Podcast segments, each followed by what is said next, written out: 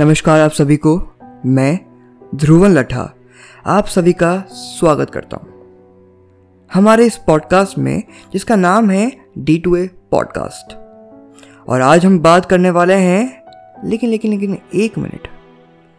मैंने जब अपना नाम बताया तो आपने देख लिया होगा, सोच लिया होगा कि मैं कौन से धर्म से हूँ, कौन सी जाति से हूँ, राजस्थान का हूँ या उत्तर प्रदेश का। सही बोला ना मैंने। और आज हम इसी टॉपिक पे बात करने वाले हैं।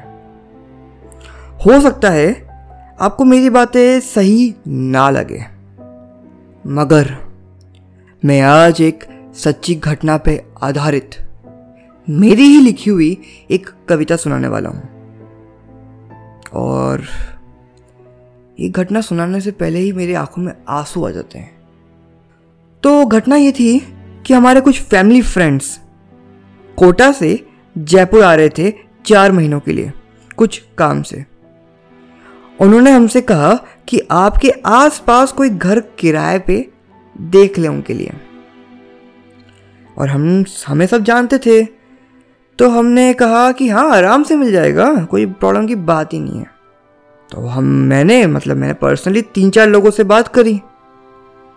उन्होंने हाँ कर दिया। सिंपल। मगर, जैसे ही उन लोगों को पता चला कि वो लोग मुसलमान हैं, उन्होंने अजीब व गरीब ढंग से मना कर दिया।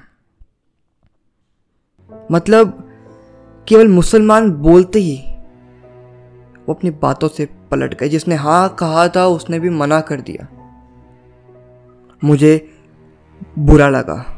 बुरा क्या?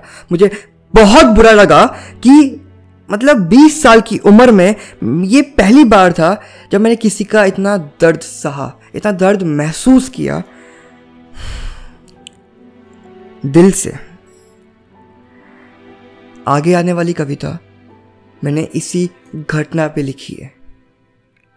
अगर आप लोगों को लगे कि मैंने कुछ ऐसी बात की है जो सच्चाई है और जिसे इस देश से अब दूर चले जाना चाहिए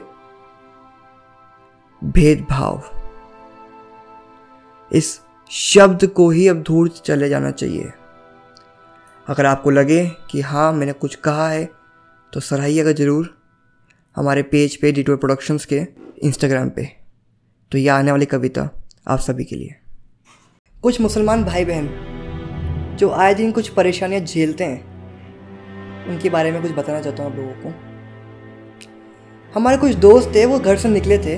उनकी छोटी सी कहानी आपके सामने रखता हूँ, समझिएगा। अपने बच्चों के बेहतर भविष्य के लिए अपना गाँव छोड़ के शहर की तरफ़ वो बढ़े थे। किराए का घर ना मिला, मुस्लिम जो ठहरे थे। किराए का घर ना मिला, मुस्लिम जो ठहरे थे। हर शर्त मानने को तैयार थे, थोड़ा झुकने से भी ना कतराए वो। हर शर्त मानने को तैयार थे, थोड़ा झुकने से भी ना कतराए वो। लेकिन लोगों की सोच ही थोड़ी छोटी है वो सोच ना उठा पाए, वो एक घर ना ढूंढ पाए, वो एक घर ना ढूंढ पाए वो। लेकिन एक घर मिला, जिसमें शर्तें हज़ार थी। हर पल, हर वक्त वो मुस्लिम है, उस बात का एहसास थी।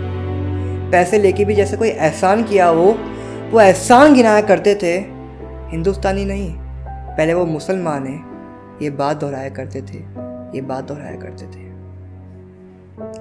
हिंदू मुस्लिम नहीं इंसान बन के इंसान की तकलीफ़ समझनी चाहिए।